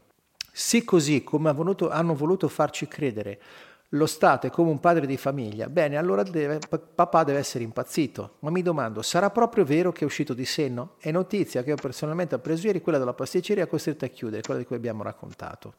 Mm. Ora si sappia, la parola Stato è un'astrazione mentale, lo Stato non esiste e soprattutto non è un buon padre di famiglia. Si sappia, chiamiamo Stato un gruppo di persone che dirigono, legiferano, tassano o come nel nostro caso tartassano. Si calcola che fra tasse dirette e indirette la pressione fiscale sia pari all'89%, niente di meno. E poi continua parlando della storia di Andreatta che ho già raccontato, che nell'81 con una lettera privata mm. a Ciampi si misero d'accordo per far fallire lo Stato, eh, facendo finire quello che viene chiamato oggi quantitative easing, cioè l'acquisto del debito emesso dallo Stato da parte della Banca d'Italia. E io ho commentato, il fatto che qualcuno veda lo Stato come un padre mostra che egli, ella stessa, si configura come un bambino che proietta una figura genitoriale. Questo genitoriale. fa sì che nel momento della delusione questo ruolo genitoriale viene rinforzato nel suo subconscio. Questo è un enorme vantaggio per chi gestisce lo Stato, visto che rinforza la dipendenza. Chi altrimenti vede lo sfruttamento per quello che è, in modo adulto ha la facoltà di fare altro, creare un'alternativa. Quindi quello che ignoriamo, quello che non ci viene detto, perché sono tante cose cui tenuti, a cui siamo tenuti nell'ignoranza a vantaggio di chi queste cose, quelle cose le sa e le adopera. Cioè, quando noi andiamo a protestare con qualcosa o qualcuno perché ci deve dare qualcosa, e per me il verbo dovere è una cosa diabolica, e in realtà gli stiamo riconoscendo ancora di più il potere di darcela. Perché se qualcuno ci dà qualcosa e noi l'accettiamo, ok, sì, ce la dà, però potremmo anche pensare che potremmo prenderla da qualche altra parte. Se invece andiamo a protestare da qualcuno perché ci deve dare qualcosa, stiamo riconoscendo a quell'entità il potere di darcela, per cui gli stiamo dando ancora più energia. Quindi nel momento in cui noi ci mettiamo a reclamare perché ci devono dare le garanzie, perché ci devono dare questo, ci devono dare quell'altro, perché ci devono su, giù, di qua, di là, come dei bambini rincoglioniti che vanno dalla papà, papà voglio la caramella, mamma voglio la caramella, stiamo rinforzando dentro di noi il potere che quell'entità già ha nella nostra vita. Quindi serve uscire dall'ignoranza del fatto che il denaro così come lo usiamo noi non è più il denaro antico. Anticamente il denaro antico era basato sulla rappresentazione di un oro messo da qualche parte al sicuro, cioè le banconote, le note del banco metalli erano dei pezzi di carta che erano delle lettere di credito al portatore generalmente con la quale si trasferiva la proprietà di un metallo che stava al sicuro in, un, in una banca, in un posto protetto. E il banchiere si prendeva un piccolo compenso per questo lavoro. Poi i banchieri hanno mangiato la foglia e hanno cominciato a prestare oro che non avevano. Quindi hanno cominciato a creare banconote senza che ci fosse un oro corrispondente. E adesso è legalizzato che è così, perché iniziò lo Stato italiano con la circolazione forzosa prima della Seconda Guerra Mondiale. Dopo la Seconda Guerra Mondiale la lira era convertibile non più in oro ma in dollari e il dollaro del 71 non è più convertibile in oro. L'euro stesso è nato senza nessun tipo di aggancio a una riserva aurifera, per cui l'euro vale solo perché esiste e noi lo accettiamo. Quindi c'è la teoria dell'helicopter money, cioè dicevano che eh, qualcuno ironicamente diceva negli Stati Uniti che un certo, a un certo momento l'unico modo per far risalire l'economia sarebbe stato possibile farlo eh, spargendo banconote a caso da un elicottero. In effetti è vero, perché le banconote che non hanno nessun valore dietro, ok? Cioè la BCE non ha oro in ragione degli euro che stampa.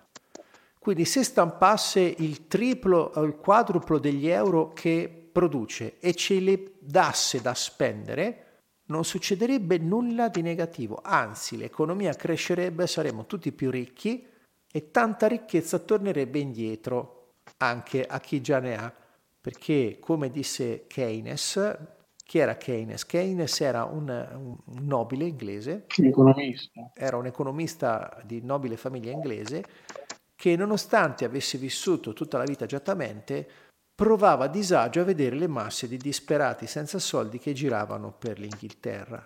Si vede che in qualche modo ascoltava, proba, ipotizza ascoltasse anche il suo cuore, e diceva che in un regime capitalistico se le masse non hanno soldi da spendere, anche il capitale non sta bene. Ed è quello che fece Harry Ford. Harry Ford raddoppiò le paghe dei suoi lavoratori. Lo stesso fece il nonno dell'avvocato Agnelli quando cominciò a motorizzare l'Italia perché disse se non aumento lo stipendio ai miei lavoratori, chi me le compra tutte queste Fiat? Per cui lo Stato che ha perso la sovranità monetaria non è più sua discrezione stampare moneta, e tartassa i cittadini per avere soldi per poter funzionare perché lo Stato ha da pagare gli interessi alla BCE, è un sistema che non può stare in piedi a lungo. Prima o poi arriverà il collasso. E io credo che questa cosa, le ipotesi è che questa cosa, lo ignoro ma lo ritengo plausibile, che questa cosa sia pilotata da arte. Probabilmente c'è qualcuno che potrà trarre un grosso vantaggio dalla caduta in disgrazia della maggior parte della popolazione per l'eccessivo carico fiscale come è successo in Grecia. In Grecia si sono comprati le cose più belle della Grecia, che l'aeroporto di Atene mi sembra che adesso sia di proprietà di un'azienda tedesca. Quindi quando un domani andremo in default eh, saremo venduti ai tedeschi, i tedeschi si compreranno, che so, Roma, Venezia, eh, per dire, no?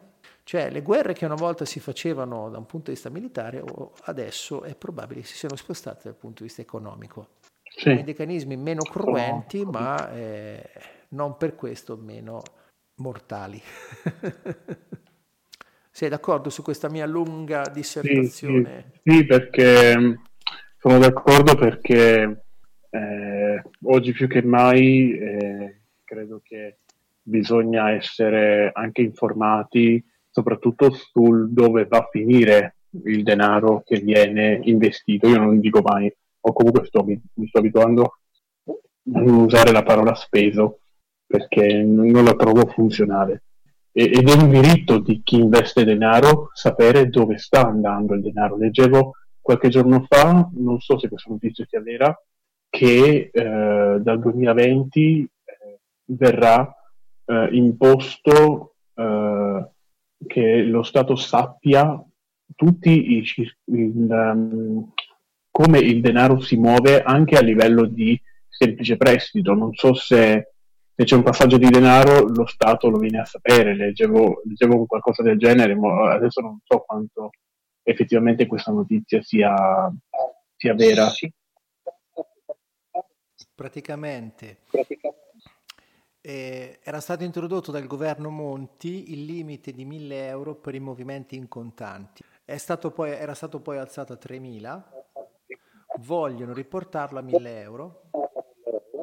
E eh, l'abolizione del contante eh, è anche questo, serve anche a tenere sotto controllo i movimenti di soldi. Per cui un domani che un padre darà dei soldi a un figlio o una figlia, oltre certi livelli probabilmente vorranno tassare anche quelli. Sono alla disperata ricerca di soldi per pagare eh, la BC. Esatto, sì, sì, sì. Quindi... Rendere tutto effettivamente digitalizzato è, è un'arma a doppio taglio. Non Però vedi anche qui, anche qui eh, vedi anche qui come gioca l'ignoranza su questo certo. campo. Gioca sul, sul focus di così non devi avere il pensiero di portarti i soldi in giro ce li hai tutti insieme e, comodamente su, sulla comodità, no? Puntano sulla comodità. Sì, sì, sì. Eh, no, eh, i, i, furti, eh, leggevo, i furti verranno diminuiti, ci sarà meno possibilità di essere derubati. Eh, insomma, arrampicate sugli specchi eh, per dirottare il focus su un qualcosa che le persone fondamentalmente temono, cioè quello di eh, rimanere, rimanere, senza soldi per via di eh, urto, oppure anche quello di portarsi troppi soldi addosso e quindi vivere con, con la paura di, mh, di, perderli in un certo senso. Si va sempre co- a dirottare l'attenzione verso la paura. Quindi l'ignoranza usata da questo polo che è un polo eh, falsamente funzionale o che viene dipinto come vitale, in realtà poi bisogna andare a vedere qual è la mano che la muove. Quindi è uno strumento, sì, ma è uno strumento, come diceva Andrea precedentemente, per informarsi, è uno strumento che può aiutare, è uno strumento che pone, pone focus, pone attenzione e dà la responsabilità e il permesso alla persona di poter padroneggiare, potersi permettere il, quello che non è più un lusso, secondo me, di eh, poter, potersi informare anche su ciò che accade intorno, anche a livello politico, economico, come, come abbiamo fatto eh, anche questa sera, ma può anche essere appunto uno strumento di, eh, che fomenta la paura e uno strumento che mira a controllare le persone. Digitalizzando il denaro, ecco, bisogna anche vedere qual è il lato oscuro di questa nota.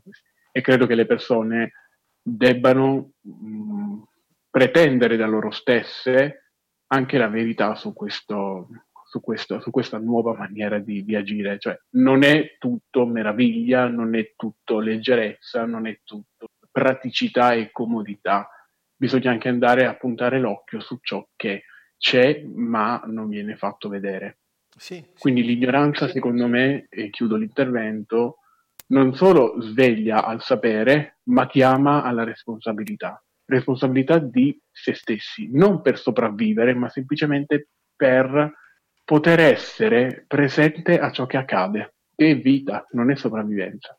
Sono, sono occasioni per poter, per poter, secondo me, guarda, sono occasioni per, che l'uomo ha nel suo piccolo di poter affermare a se stesso e non agli altri la propria leadership è un'opportunità per darsi potere e il potere passa dal permesso e darsi il permesso significa bypassare la figura ge- genitoriale della quale ecco, eh, ci si è tanto eh, stati abituati a sentire di dover aver bisogno, quando in realtà noi abbiamo già un genitore interiore che molte volte ci parla, ma ci sono talmente tante informazioni, talmente tante voci, talmente tanti cartelli che ci indicano dove dobbiamo andare, che molto spesso ecco, noi viviamo fin troppo fuori e fin troppo a livello mentale e poco a livello del, del, del spesso quella voce che è la voce dell'intuito parla, è molto sottile, passa,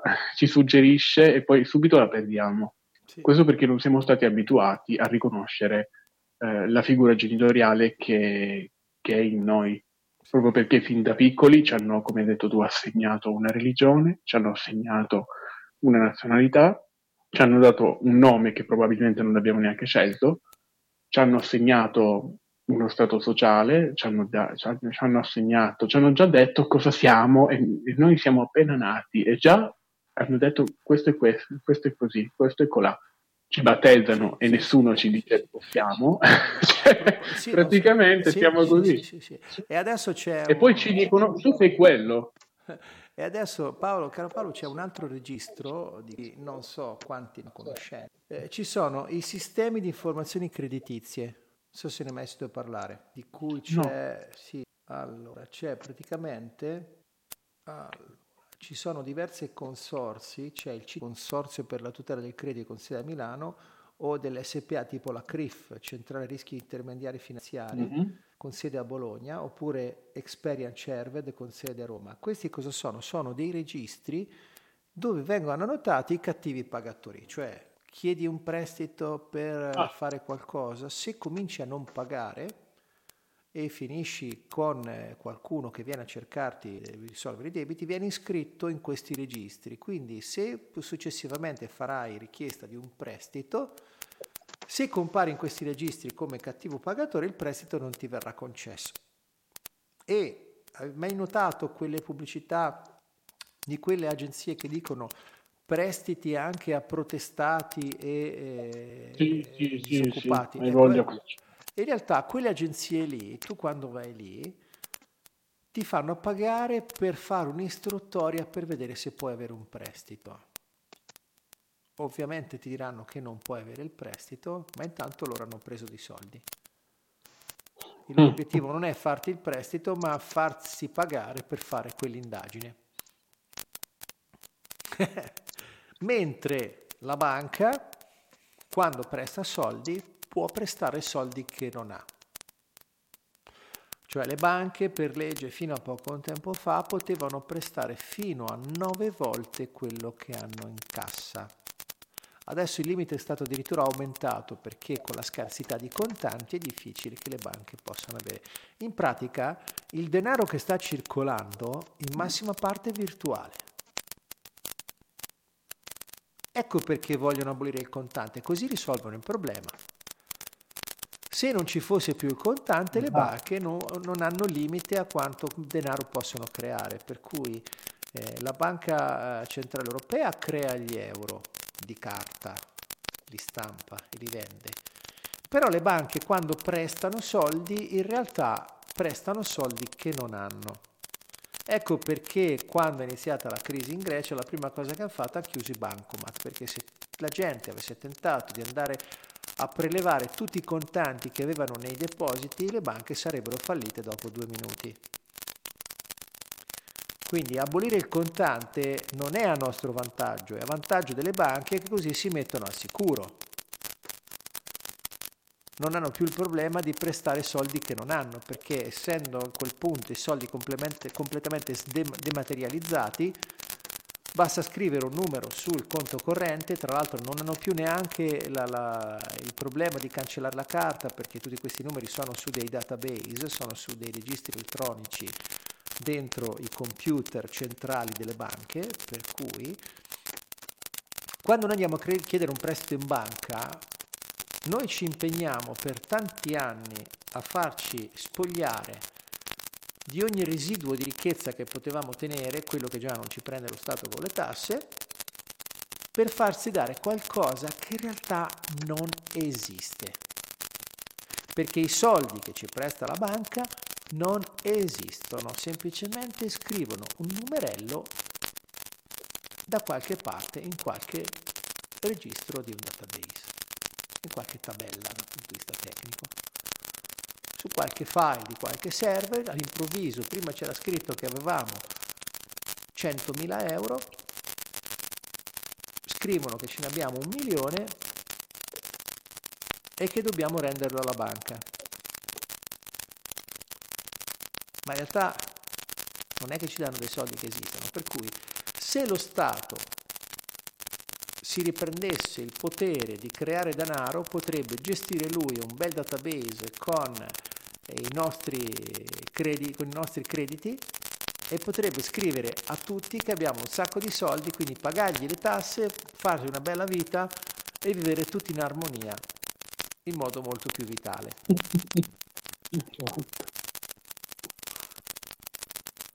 Quindi atti giovani. Tra l'altro stavo pensando, stavo, stavo pensando, è incredibile come uh, tu esisti perché da qualche parte c'è scritto, cioè ci sono dei registri che dicono che tu esisti. Oh, Immagina can- cioè, cancellare. Questo, guarda, questo mi, mi, mi, fa venire, mi fa tornare alla mente un essere umano che ho conosciuto, già l'ho raccontato, non so se te lo ricordi, è un signore rumeno che ho incontrato a Torino una decina di anni fa, lui scappò nell'88 dalla Romania. All'epoca c'era ancora il regime comunista. Il regime comunista non mm. prese bene la cosa e bruciò le sue registrazioni anagrafiche. Per cui di fatto lui non è più registrato in Romania, è come se non fosse mai stato registrato.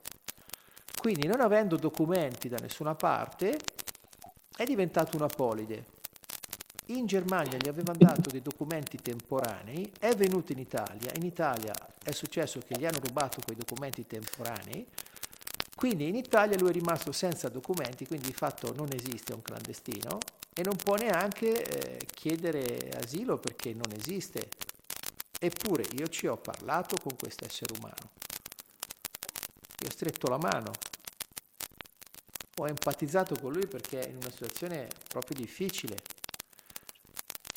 e quindi ho fatto questo ragionamento. Allora, questo essere umano è vivo, esiste, l'ho potuto toccare con mano, gli ho dato la mano prima di salutarci, quindi è reale. Però per il sistema Stato italiano e sistemi degli Stati in giro per il mondo, lui non esiste più. Quindi se queste entità non sono in grado di relazionarsi con qualcosa che è reale, chi è fuori dalla realtà? Questo essere umano o l'entità? Capisci? Dipende da quale, da quale, realtà lo si sta guardando, mi viene da dire. Sì, ma vedi, per questa realtà non esiste, sì. nella realtà ultima sì, lo puoi toccare. Tutto stringergli la mano e toccare esatto. e parlarci dimostra che è un essere umano in vita. Quindi questo dimostra che questi sistemi di governo dove siamo registrati sono delle astrazioni che non esistono in realtà esistono esatto. solo perché noi ne riconosciamo l'esistenza e il valore. Cioè, Lo Stato italiano esiste solo perché noi ne riconosciamo l'esistenza. Esatto. È nostra facoltà riconoscere l'esistenza di qualcosa. Sì, abbiamo reso talmente vero un fantoccio, talmente reale un burattino, un po' come Pinocchio, no? Sì. abbiamo talmente reso reale un burattino che alla fine siamo diventati quel burattino. Sì. E quindi eh, la, parte, la, parte, umana, più, cioè la parte umana sì, con la sì. quale tu ti sei, ti sei interfacciato eh, rischia di, di, di, di, non esistere. Sì, quello che ignoriamo è che l'euro, per esempio, non vale perché lo dice la BCE. Vale perché siamo noi che riconosciamo il valore dell'euro quando lo adoperiamo. Se noi in blocco ci rifiutassimo di usare l'euro e passassimo a usare un sistema di rappresentazione di valori alternativo, l'euro non varrebbe più nulla perché il valore all'euro lo diamo noi che lo stiamo usando, non chi ce lo spaccia come valore. È la legge della domanda e dell'offerta. Ma sì. Tanto cara ai nostri economisti. Se nessuno domanda più l'euro, l'euro non ha più nessun valore. Semplice. e questo invece noi lo ignoriamo. Prendiamo per buono che l'euro ha un valore assoluto a sé stante. L'euro vale perché noi gli diamo valore usandolo. Semplice. Sì, è uno strumento, è solo uno strumento. Uno strumento. E, e, e, non ha, è un corpo. Sì, sì. Il valore glielo dai tu. È come il nostro corpo. Il nostro corpo, se non ci fosse delle, una, un'energia che lo attraversa, sarebbe solo un corpo. Certo. Punto. Certo persino la, la, storia che ci raccontiamo è falsa, ma, ma, non perché non abbia valore o sia una bugia, semplicemente non è tutta la verità. Esatto. So di non sapere, diceva Socrate, se non mi sbaglio. E io quanto posso sapere di me stesso? Molte volte me lo chiedo, io cosa so di me effettivamente? Certo. A parte, a parte, quello che mi racconto quotidianamente. Certo, certo, certo. Eh, questo vale per tutto. Sì, sì, sì. Il punto non è quello che sappiamo di noi, perché quello che sappiamo di noi non sarà mai completo ed esaustivo. Il punto è quello che percepiamo di noi, quanto siamo in armonia con quanto siamo in grado di accettare che ignoriamo tantissime cose essi, anche su noi stessi. Sì. Eh. Altrimenti non, che si chiedono effettivamente se sono tutto qui. Tante volte io me lo domando, ma sì, io sono tutto qui? effettivamente, eh, quelle sono domande importanti sì, che ti tirano sì, fuori. Comunque, è, come, suona, è, come, quando suona la campanella, sei fuori. Certo. Se, se si dice sei tutto qui, eh, ti dai già la possibilità di essere altro. Infatti, e poi Paolo pensa solamente a questo. Allora, mentre noi stiamo parlando dei nostri corpi, c'è un numero enorme che non riesco neanche a immaginare di unità intelligenti che chiamiamo cellule che stanno lavorando insieme per far sì che noi possiamo fare tutto questo. Esatto. Ci sono cioè, miliardi di fenomeni biochimici che avvengono all'interno dei nostri corpi di cui abbiamo una percezione enormemente limitata, cioè noi siamo sì. ignoranti come cioè, se dicessimo no. che siamo ignoranti come le capre, sarebbe un complimento su quello che avviene dentro di noi. Probabilmente sì. le capre ne sanno più di noi di quello che avviene dentro di loro, perché hanno meno ego, forse non ce l'hanno per mm. nulla. sì, esatto. Sono... Sì, sono... Noi, abbiamo... Noi viviamo di presunzione. Uh, alla grande. Sensi tutti, anche solo dare per scontato quello che hai detto tu adesso, sì, ossia sì, che c'è tutto un sistema che sta orchestrando eh, il fatto che questa conversazione possa avvenire, cioè per, per, far sì che questo avvenga bisogna che due corpi, eh, due menti, due spiriti, due anime interagiscano. E tutto ciò succede, succede in live. Ne abbiamo anche parlato nella puntata sulle vibrazioni. Sì quanto, quanto eh, il, il, viaggio immenso che queste vibrazioni fanno per far sì che un discorso mh, mm, possa essere orchestrato, compreso e portato avanti nelle sue dinamiche. E tutto avviene in live ad una velocità incalcolabile, impressionante. Anche di questo noi molto spesso ecco, non abbiamo percezione. Se l'avessimo, sicuramente io credo impazziremmo da quel punto di vista, però anche solo ecco, rendersi conto di questo molto spesso ecco, ti cambia anche la visione su, non dico sulla vita in sé in generale, ma quantomeno in quel momento lì esci fuori dalla storia che ti stai raccontando, esci fuori dalla Matrix in un certo senso. Sì. E, e quindi è importante anche non ignorare questo fatto, perché anche solo riconoscendo questo fatto, credo che eh, un essere umano possa effettivamente eh, arrivare a farsi la, la domanda giusta, soprattutto possa arrivare a comprendere che in realtà è molto di più rispetto già solo a ciò che sta facendo durante la giornata. Cioè, una persona, non si perce- una, una persona, dico bene, non si percepirebbe mai come un mondo. Sì. Cioè, dentro il nostro, dentro il nostro corpo eh, c'era quella storia bellissima dei due bambini che sono nel grembo di una madre e per loro la madre è, è Dio, è fuori. Oh. E si chiedono, ma chissà fuori, fuori da qui che cosa c'è? È quello curioso, no? Ma chissà fuori che cosa c'è? Ma, e l'altro, ma io ho paura perché io non so che cosa c'è fuori. Beh, tu non credi alla mamma perché sentono la voce della mamma, sì. tu non credi? Ah, chi ce lo dice che una volta che eh, usciamo di qui eh, noi continueremo a vivere e l'ignoranza un po' del bruco che non sa di essere farfalla, però c'è una farfalla dentro, semplicemente ignora la sua esistenza. Sì, è così. Hai perfettamente ragione, cioè noi... Infatti questa è proprio una metafora bella del fatto che semplicemente noi spesso abbiamo deciso di non fidarci di quello che si esatto, stavo per dire. Stavo per dire la frase l'ignoranza è una questione di fiducia. Pensa a te. Sì, anche, anche nel senso che eh, noi possiamo decidere di fidarci di qualcosa pur non conoscendola. Semplicemente su Esatto, è quello, sì. sì. È un riprendere in mano il, il è un riconoscere anche la, la, la, la propria parte anche femminile sì. che è dentro, sì. dentro, di sé. La donna non si concederebbe mai se eh, non, si, non, si, non, non, non pone affidamento in un uomo. In una relazione sessuale, ad esempio, è fondamentale che ci sia un atto di fiducia da parte di entrambi. Certo. Perché fiducia, certo. come detto prima, è, è aprirsi. Sì. È, e quindi l'ignoranza, secondo me, ecco, viene anche a spronare il nostro atto di fiducia. Quindi abbiamo detto che sprona il sapere, abbiamo detto che sprona eh, la responsabilità o chiama la responsabilità, sprona eh, l'essere umano alla fiducia, quindi è un mezzo più che funzionale ecco, da questo sì. punto di vista.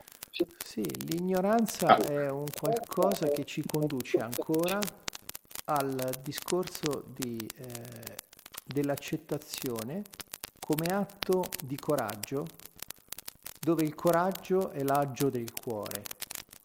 Per cui eh, è molto chiaro per me che quando siamo in condizione di accettare la nostra ignoranza, possiamo avere il coraggio, il cuore di andare oltre e quindi l'ignoranza è utile quando ci porta all'accettazione della stessa. Mm? Sì, è un seguire un po' le briciole. Sì. Perché noi, eh, noi molto spesso ecco, raggiungiamo un orizzonte, ma eh, diamo per scontato che quell'orizzonte sia il punto definitivo d'arrivo in realtà non si finisce mai. Sibaldi parla di mashal, mm-hmm. ad esempio. Mashal è una bellissima parola che, se ricordo bene, è legata a tre parole fondamentali, ossia orizzonte, scoperta e lasciare andare. Cioè, osserva il tuo orizzonte, vallo a scoprire, ma poi quello che scopri lascialo andare perché probabilmente ci sarà altro da scoprire, quindi un orizzonte porta verso un altro tipo di orizzonte e così via.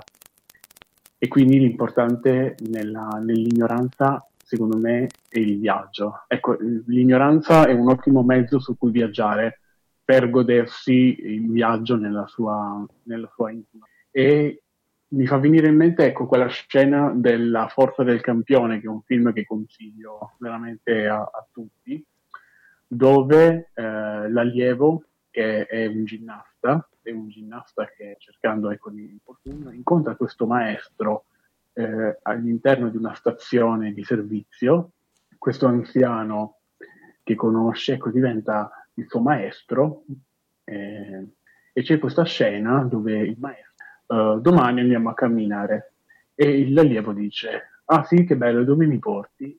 non, non ti è dato fatto allora tutta la notte l'allievo si chiede ma chissà dove andiamo, ma chissà dove arriviamo?